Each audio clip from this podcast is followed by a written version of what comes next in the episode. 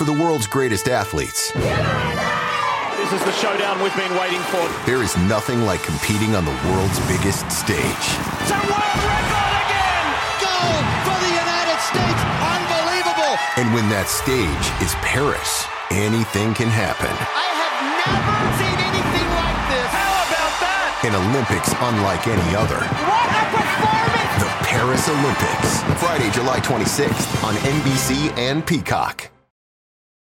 Sunday, May 26th, the greatest spectacle in racing returns. The Indianapolis 500 on NBC and Peacock.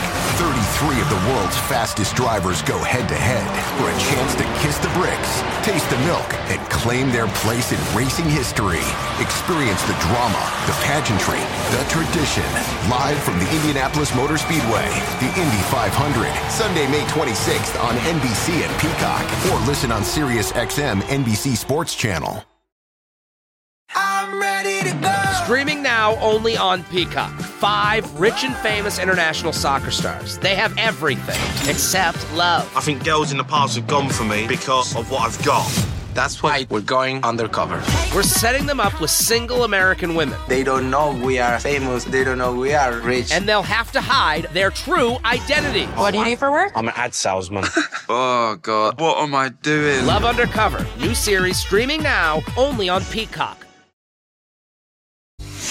Yeah, I've looked at Daniel, and you know, once the new staff gets in here, we're going to get together, offense coordinator, head coach, the entire staff, dive into the film as a group, and look at what Daniel does best.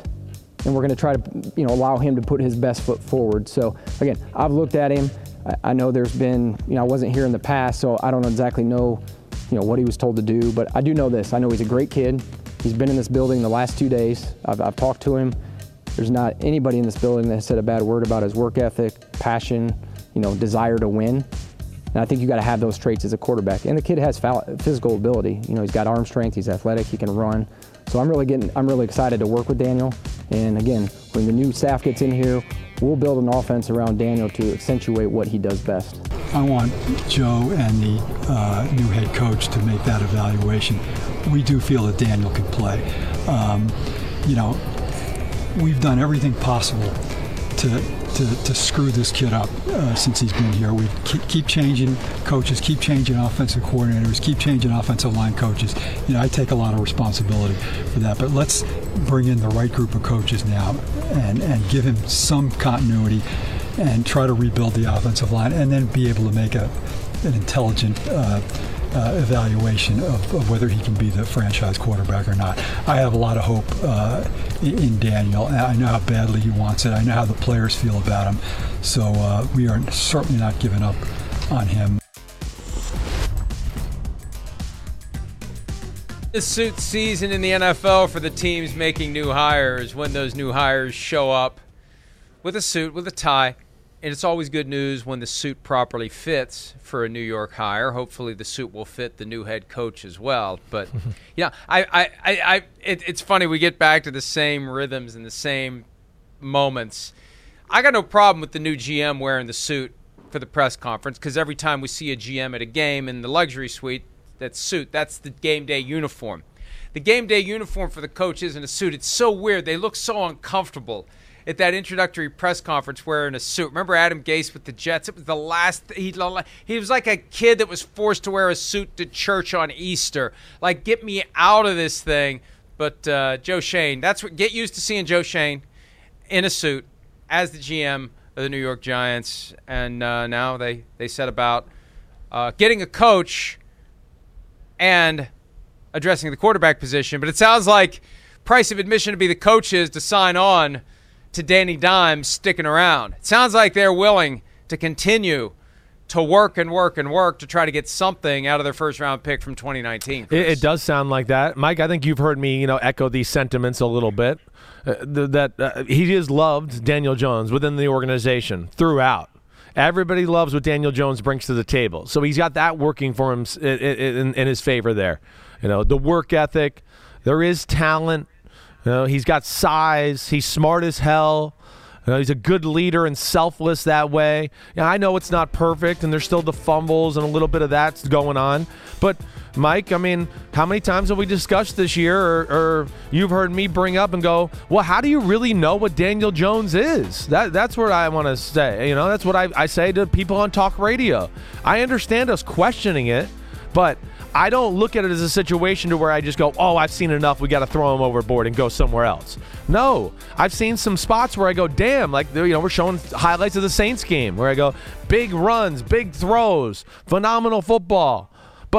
You know, again, at the end of the day, like I go back to one of my old sayings when you're around crap, man, you're going to smell like crap and get some on you every now and then. And it's just hard. It's hard. How do you, new coaches, new system. Oh, another offense. Damn, I just got out of college. I'm doing this. What? We can't protect anybody. What? We have the worst offense in football ever since, I mean, uh, offensive line in football ever since I became the quarterback. I mean, the worst. It's not even to the point where I feel bad for offensive coordinators who had to work there because it's like, what do you want them to do? There's a part of the playbook they can't even dive into because the O line can't do it.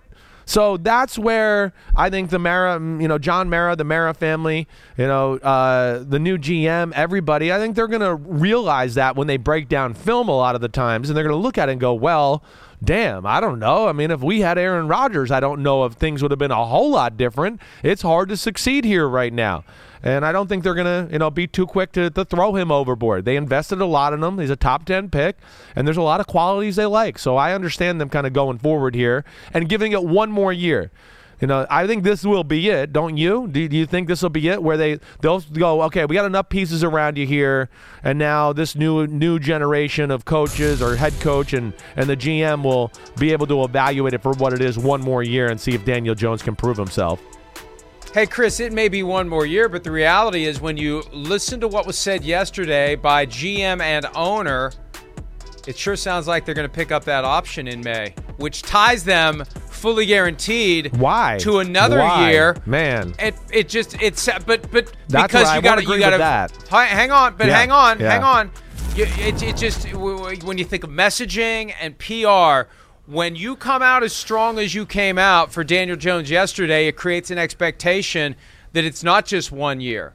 And if you don't pick up the option, it looks like what you said yesterday was bullcrap.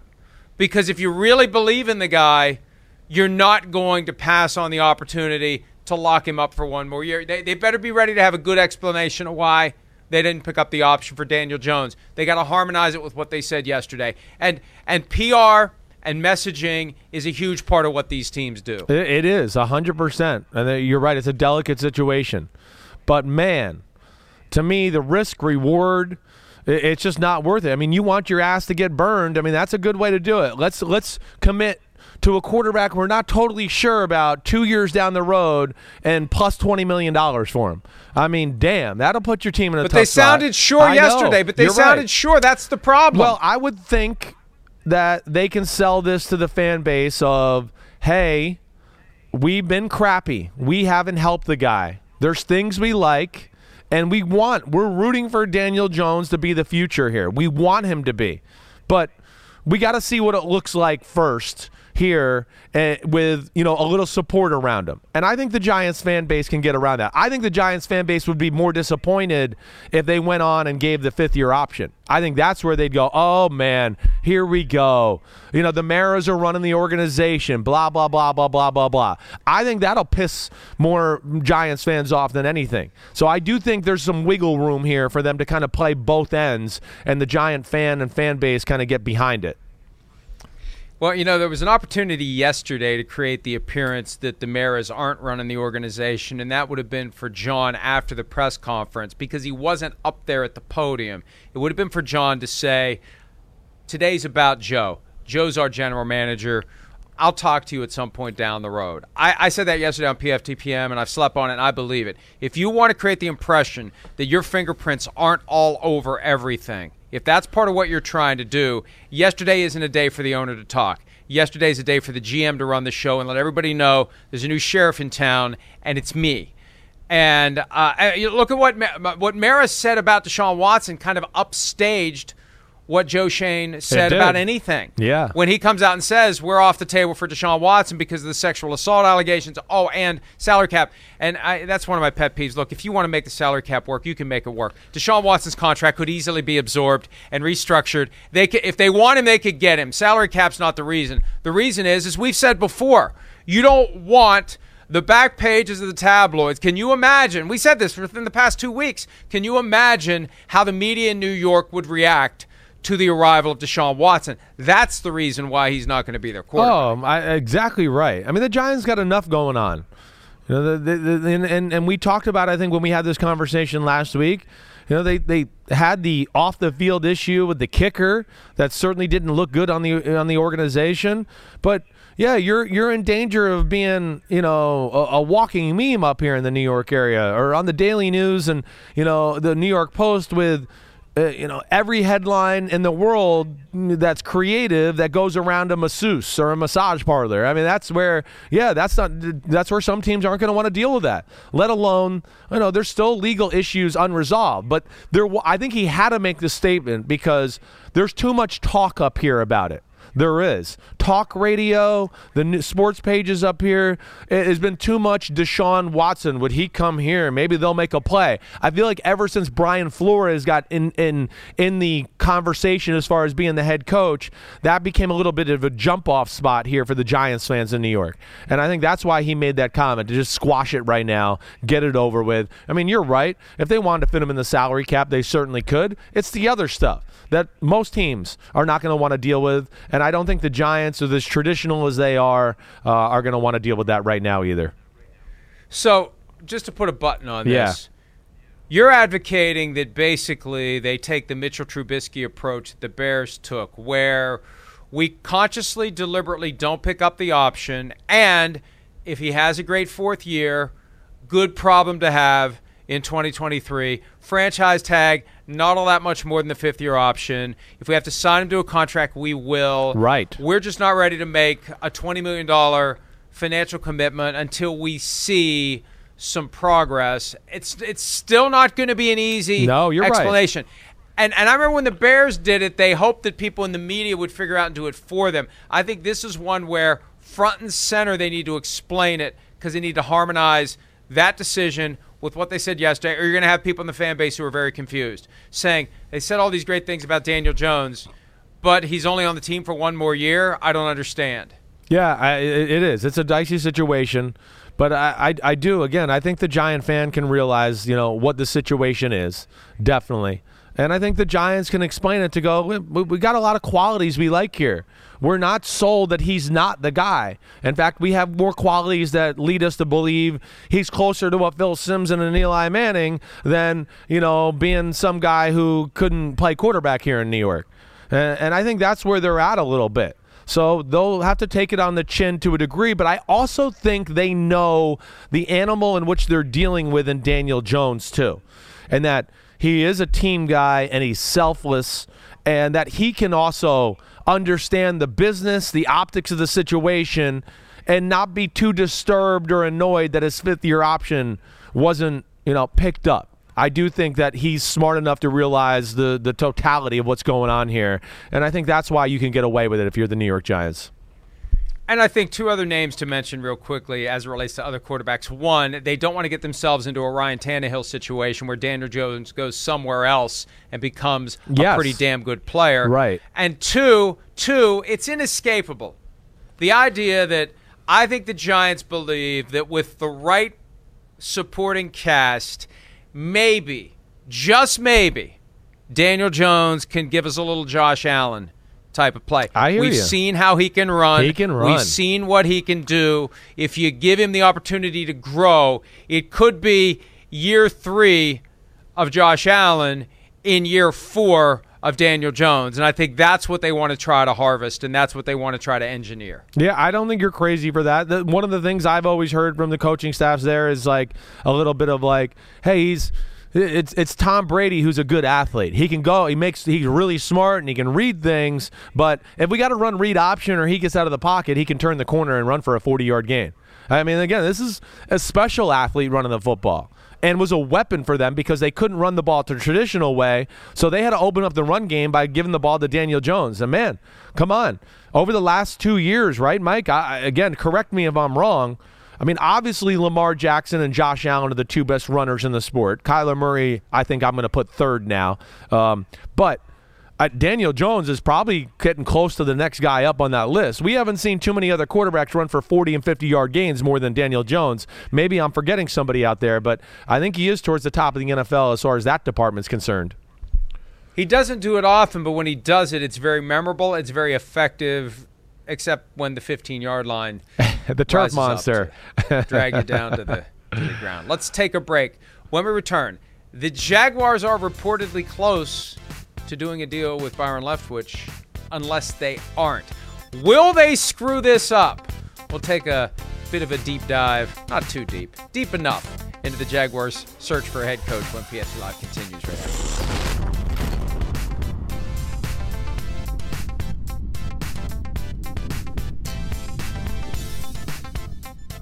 There's no place like the movie theater. The smell of fresh popcorn welcomes you to a full body experience, while candies and sodas compete for your attention. Pick me! Pick me! Hoping to join you in the best seats you've reserved on Fandango. It's where movie lovers buy tickets, pick seats, and double up on rewards points, all online. All that's left is to walk in, snack up, and sit back. Visit fandango.com or download the app today for your ticket to the movies. I'm ready to go. Streaming now only on Peacock. Five rich and famous international soccer stars. They have everything except love. I think girls in the past have gone for me because of what I've got. That's why we're going undercover. We're setting them up with single American women. They don't know we are famous. They don't know we are rich. And they'll have to hide their true identity. What do you do for work? I'm an ad salesman. oh, God. What am I doing? Love Undercover. New series streaming now only on Peacock. For the world's greatest athletes, This is the showdown we've been waiting for. there is nothing like competing on the world's biggest stage. It's a world record again! Goal for the United States! Unbelievable! And when that stage is Paris, anything can happen. I have never seen anything like this! How about that? An Olympics unlike any other. What a performance! The Paris Olympics, this summer on NBC and streaming on Peacock. All right, there's your list of the head coaching vacancies. One finally filled. 18 days after the end of the regular season, Denver Broncos have hired Nathaniel Hackett. Eight to go. Yesterday, it looked like the Jaguars were going to be the first ones to do it. Rick Stroud of the Tampa Bay Times has done some great reporting this season, and anything that he says, I am going to trust. And he reported yesterday that the Jaguars were finalizing a deal with Tampa Bay Buccaneers offensive coordinator Byron Leftwich to become the next coach of the Jaguars. And Stroud covers the Bucs. You don't need many steps in the connect the dots to realize he's probably plugged in with Leftwich or someone close to Leftwich as to what's going on. He's not going to report it if he doesn't believe it 100%.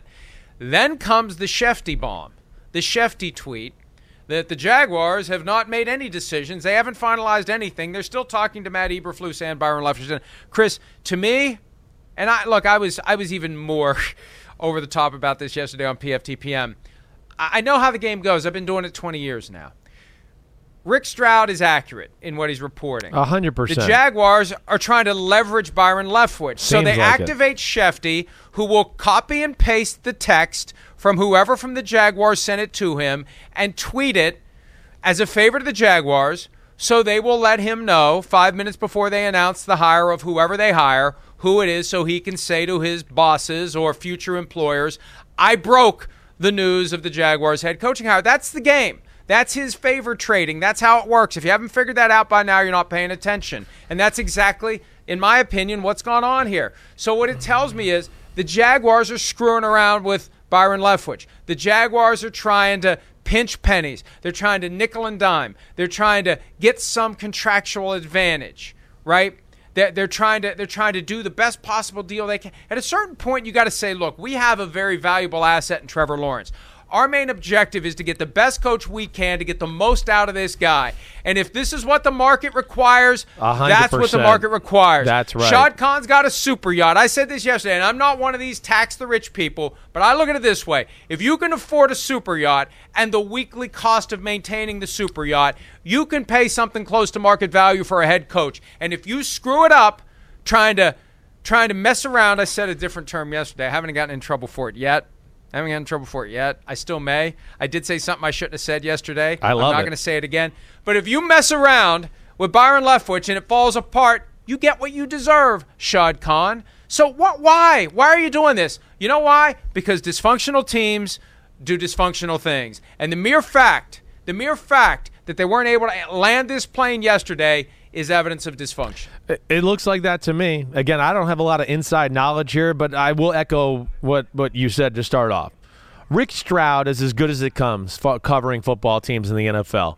Know Rick very well from my years in Tampa. He's professional. He never burns anybody. He's getting it from either somebody in Byron Leftwich camp or Bruce Arians camp who knows exactly what Byron Le- He's getting it from somebody from the source itself. I mean, it, it's so he didn't like put out false information. No way. It totally has the optics of we're trying to squeeze you for something. Why? I go, I'm with you. Like, what the hell are you doing? Your number one pick, Trevor Lawrence, w- the last 10 games of the year, and nine of them looked like absolute crap. I mean, crap. Other than the last game of the year. He ended off on a good note, but like concerning. You got a guy like Leftwich who played in the NFL, has worked under somewhat of a, I mean, not somewhat, a quarterback whisperer, period. Bruce Arians, I mean, Brady, Roethlisberger, Peyton Manning, you know, offensive genius with what he does that on that side of the ball. To me, it's like a slam dunk. Oh, and Byron Leftwich also knows what it's like to be here in Jacksonville and be a part of the organization. There's too many things that are good. I, I, Mike, here's the thing that jumps to my mind that right away, and and and again, you correct me if I'm wrong. I really think the Matt Rhule contract has messed up some of this situation. The Matt Rhule contract and the fact that he came from college and hadn't done jack diddly squat in the NFL and got $9 million a year. Now I think that's up the mark to where guys like Byron Leftwich are like, well, I've been around the NFL and I've actually done more in the NFL than Matt Rhule. And uh, you you got to give me something respectable or close or and and to me that's where I wonder. But I'm with you. Like, why pinch pennies in a crucial situation like this?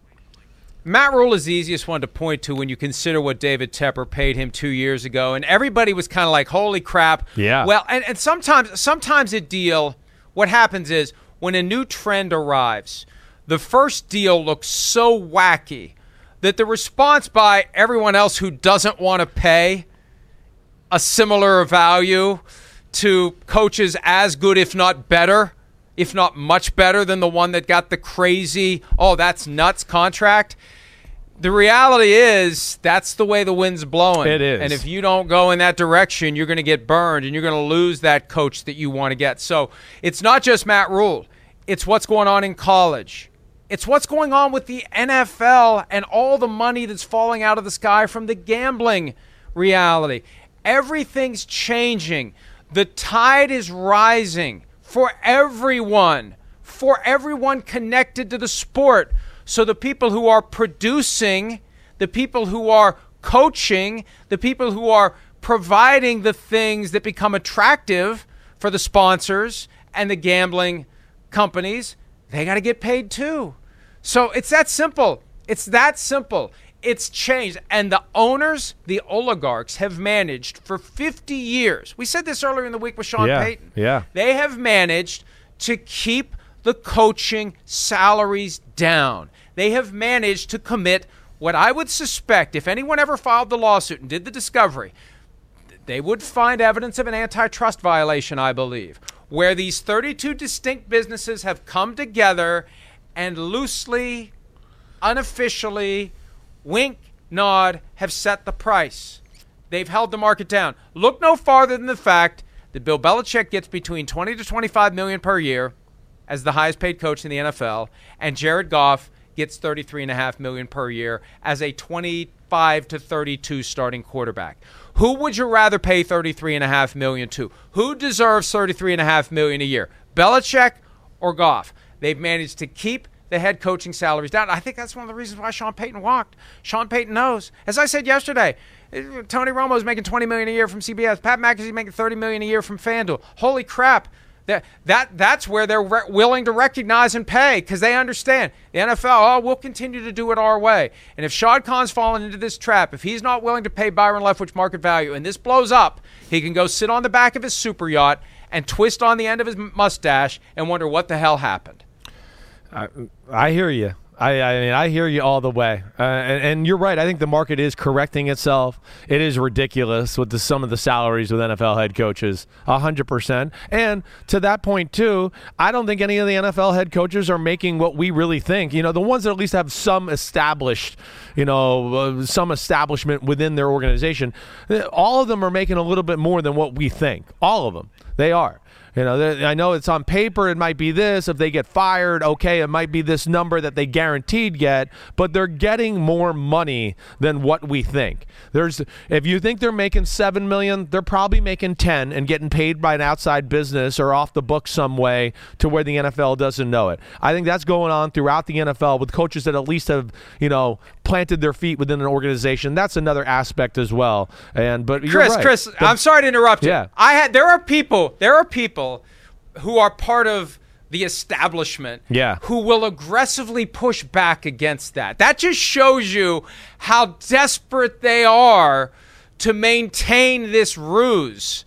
That the, here's where no, these are the actual numbers. That's hey, BS. Byron Leftwich, Pay no attention to the man behind the curtain. Bill Belichick isn't making 25 million a year. Sean Payton wasn't making more than 15 million a year. Pete Carroll's not making more. Here's the official numbers. Here are the this is what we're working off. Bull, you know what? Yeah, and it's and it they've is. managed to pull it off. Here's why. No one's ever going to sue him for it. No one's ever going to trade his career as a coach to go against them when it comes to collusion. Just no. like no one's ever going to sue him. No one's ever going to sue him over the, over the the reason the Rooney Rule's in place. The Rooney Rule's in place because they got a little scared maybe they'd get sued 20 years ago. No one's ever going to sue them for hiring practices when it comes to racial bias. No one's ever going to do it because they're not going to trade in their career for it because that's what you'd have to do. You're done. You're you're calling. Ka- I'm sorry. Uh, uh, people are going to get triggered. I don't care. You Colin Kaepernick yourself if you file that lawsuit. You're done. You it's definitely over. do. You do. Bye bye. No doubt. Go get another job somewhere else. You're not working in the NFL anymore. No, uh, a hundred It's wrong. it's wrong, it but that's wrong. exactly what would happen. No, I mean I had people in the NFLPA telling me I should sue the Bucs when I lost my spleen. You know why I didn't do it? Because I was afraid I was going to be I was going to piss off other teams that might want to employ me at some point. I mean, period. Antonio Brown's never getting back in. All this, this stupid ass saber rattling over a defamation lawsuit against the Buccaneers, and it's ridiculous. And it's about, I believe, in my opinion, I don't want to get sued. Yeah. In my opinion, this is a lawyer who sees an opportunity to latch himself to somebody who is going to get media attention, so he can go on TV, he can go here and go there, and he can boost his own profile and practice. Eh, The, the No. mere talk of this You're right. is the, the final nail in a coffin riddled with nails that Antonio Brown continues to bust his way out of because he's a good player. Yeah. This is the nail that's going to keep it, from happening I'm with again. you. He can do all the dumb off the field stuff, and he won. He's he's going to get on a football team. Now he's going to sue an organization in the NFL. And, and blacklisted. See you later. And come on, collusion in the NFL. I mean, of course it's going on. It's ridiculous. Nobody seems to care. I mean, but I always point back to the uncapped year of what was that, 2011 or 2012? 10. And un, 10, 10. 2010. Uncapped year. Teams you can spend whatever you want. And what happened? Dallas and Washington spent whatever they want. And the NFL went, that's against the rules. We didn't agree with that behind that closed door meeting. How dare you do that and spend all that money and make us all look ridiculous? And what happened the next year? They penalized those teams for doing something they were supposed to do. So if that isn't collusion, then I don't know what the hell is. And of course, it's going on in the NFL. Quick reminder we will be going to Los Angeles in a week and a half. Whether we actually gain access to the NFL controlled media center or to, you know, SoFi Stadium for the Super Bowl, that, that may be undecided right now based upon the last five minutes, Chris. We may, we may have to we, we may have to have a make good here at some point to get back in the good graces. But, I but love again, the but again, NFL. listen, listen. This is who we are. This is what we do. We're going to give you the truth. And if it makes some people uncomfortable, well, that's their problem.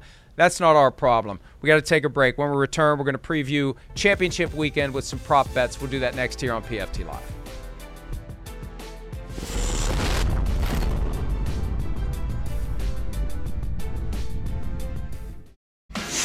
Oh, I think Deebo right now is playing like one of the best players in the NFL.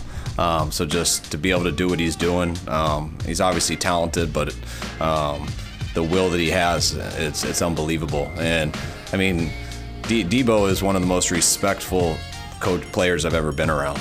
I mean, he he wants the ball because he believes he can change it at all times. But Deebo's not.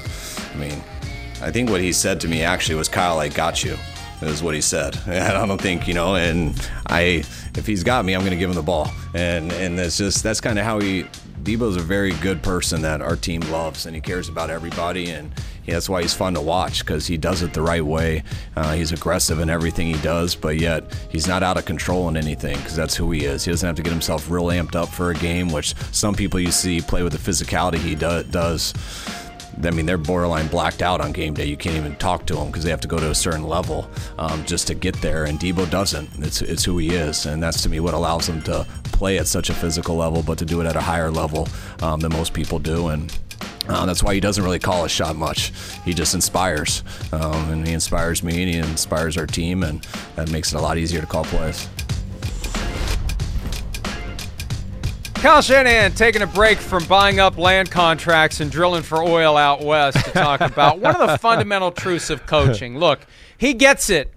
When you have players who are highly talented, who have credibility based upon their past actions, you know, it's one thing for some end of the bench schlub to come up and say, hey, put me in, coach, give me the ball. It's nothing when you got a guy who has proven that he is a badass over and over. And when he comes to you and he looks you in the eye and he says, give me the ball here, coach says, I know what I got. I know what I'm looking at on my chart. Meh, meh,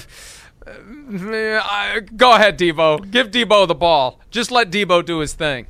I think that's what's cool about Shanahan and McVay in this matchup, where, yeah, they're famous for their X's and O's, but they trust their Jimmies and their Joes every now and then to just go like, wait, you know what? I'm going to a play that's going to get the ball to the guy that I know is the best player on our team, and we're just going to go down that way. We're we're going down throwing with our best punch, and that's again. I mean, what every week we go, can Cooper Kupp really get 150 yards receiving again? Oh, he does. Every week we go, can Deebo Samuel really run the football and catch the? He does. That's what's cool about this matchup here is they ride their stars. Shanahan's as good as in the good in the business as, as as far as formulating a game plan around his two or three difference makers, whether that's Kittle, Deebo Samuel, or even a Brandon Aiyuk. And McVay's not far off there. I mean, we saw it last week. Cooper Kupp, he got some plays from Odell. Uh, they know how to do that, and I think that's what makes them interesting teams. They got great defenses, and then coordinators, offensive head coaches who are amazing at dialing up plays and getting the ball to their best player. All right, Deebo Samuel rushing and receiving yards on Sunday night against the Rams. The over under is 95.5. Are you over? Are you under? I, I think I'm going to go over here. I am. I and again, and again, it's I, I don't know if there's a translation to what the number is to what he if they win or lose. But 95-5 against a Rams defense that we know is not the best at stopping the run all the time. It's an NFC championship game. I would think Shanahan's going to have a few other wrinkles that maybe the Rams can't even prepare for. I do think the Rams are going to sell out to stop the run, which will might give Deebo Samuel some looks in the pass game. I'm going to go over, Mike. I am. You know, I, I, he's just kind of unstoppable at this point. Uh, I, I, agree with you as well. Win or lose, they, they, they ride their stars. They, they're going to go down with a fight, and the fight is going to come from George Kittle and Deebo Samuel.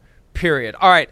Who's going to have more passing yards, Joe Burrow or Patrick Mahomes in the AFC Championship? Over under for both is 290.5. The exact same over under for both. Who do you have? I think I'm going to go Burrow here with this one. And, and not to, again, I don't think there's any correlation to the win or the loss here. I just think you know, they got to ride Burrow and the passing game to, to win the football game. I don't imagine them being able to run the ball a whole lot in this one. They're not a great running team. We talked about their offensive line issues. I think they'll have a hard time there. Uh, Burrow, I think, yeah, their passing game is going to be crucial. I just look, I guess, at the Chiefs as they have a few other avenues of moving the football. I know Mahomes is the man. You know, uh, him or Josh Allen are the best two players in the sport. But they also have a decent run game and a reverse from a Mecole Hardman or a Tyreek Hill, or you know the drive starts at the 50 because Mecole Hardman returned the kick to the 50 yard line. It's a short field. It's not as long as drive, so now you don't get the yards. I'm going to go Burrow.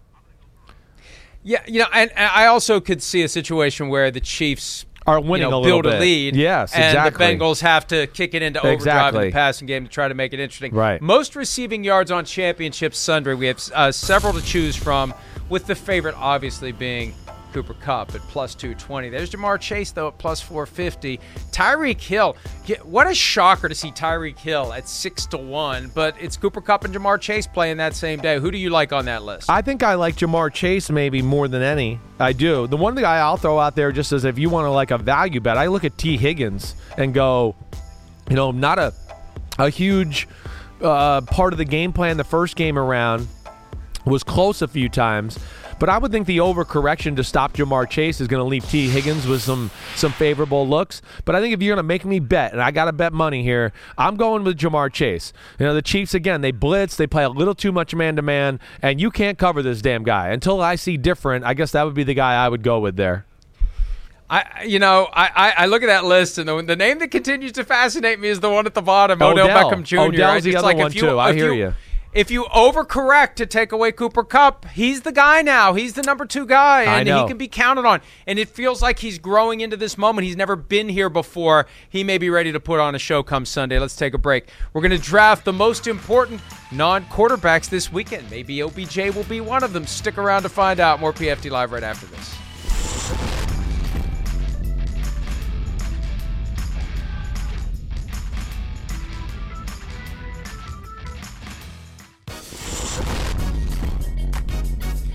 All right, let's get right to it. Most important non quarterbacks for the AFC and NFC championships. Sorry, trivia fans, no time for it today. Chris, you got the first pick. Gosh, there's so many guys to pick from in this one. It is it's it's it's unbelievable. There's there's I, I don't know. I don't is it, is it weird? Is that, do I feel like there's more stars in the championship Yes. game weekend than ever before? Like true Yes. stars, right?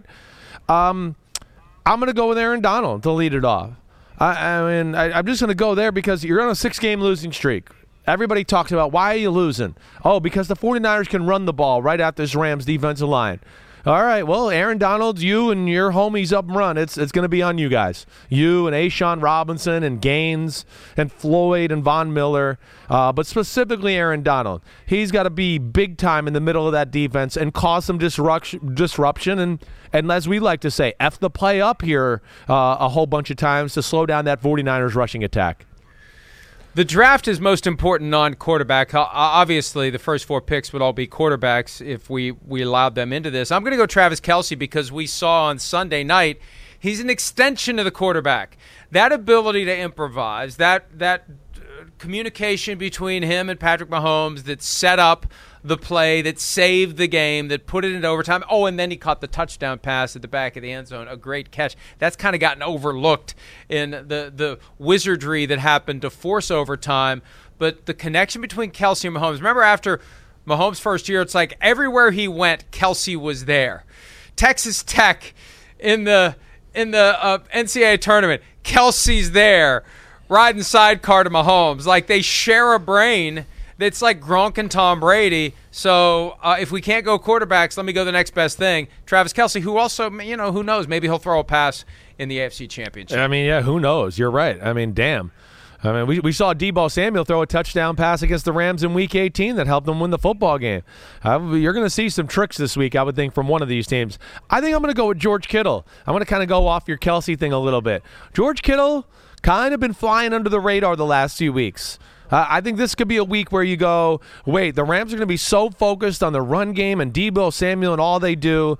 George Kittle, I think, can play a role in this as far as off of that. And what will Shanahan have in his bag of tricks to go, oh, wait, here's the fake to Deebo. Oh, no, here goes George Kittle. Watch out. You better watch out for him. Uh, I think he's got to play a role in this game because, again, I just I don't you can't go in and just think you're going to definitely take over with Deebo. Not against this defense the way they're playing. You got to have some other element in my opinion uh, to to attack this Rams unit.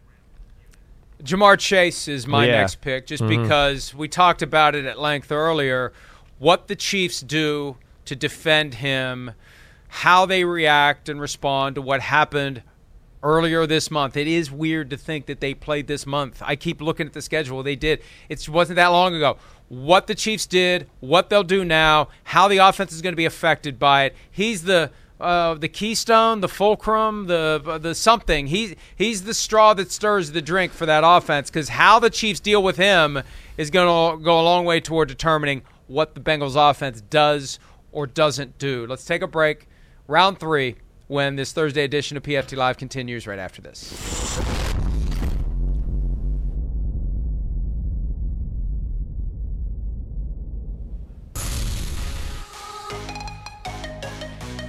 There are the first two rounds. We're into round three. Chris Sims, you're up. Most important non quarterback this weekend. I'm going to go with Lou Anarumo, Anarumo from the Cincinnati Bengals, defensive coordinator. Uh, I've been really impressed. You know, one of my complaints about the Bengals during the regular season was a little simplistic on the defensive side of the ball. You know, not great disguises, a little really well coached, but just always looked at them and went, eh, I need a little more creativity or, you know, messing with the quarterbacks if you guys want to make a run in the playoffs. He's done that the last two weeks where I've been really impressed. There was some great blitzes and dropouts and things like that against the Tennessee Titans last week. He's got to find the right touch. And hey, we don't want to let the big play up, but knowing when to roll the dice and go, you know what, it's time. I'm going to trust a Chidobe Awuzie on a Tyreek Hill here, and I'm going to bring a blitz that might confuse them a little bit and cause a turnover. I look at him. Last one for me, Nick Bosa. Nick Bosa, plain and simple. Got to put the heat on Matthew Stafford. Got to challenge him. Got to press him. Got to do it with your front four. No zero blitzes, Kyle Shanahan. No zero blitzes of Matt, Matthew Stafford. Hope that Nick Bosa can get to him and create some havoc. And but just watch out, Nick, because you never know when Stafford's going to kick you. you never know. You're so full of crap. That's when it. your knee gets like jammed in, it has to go back out. He didn't kick him. See you at jerk. five o'clock See ya.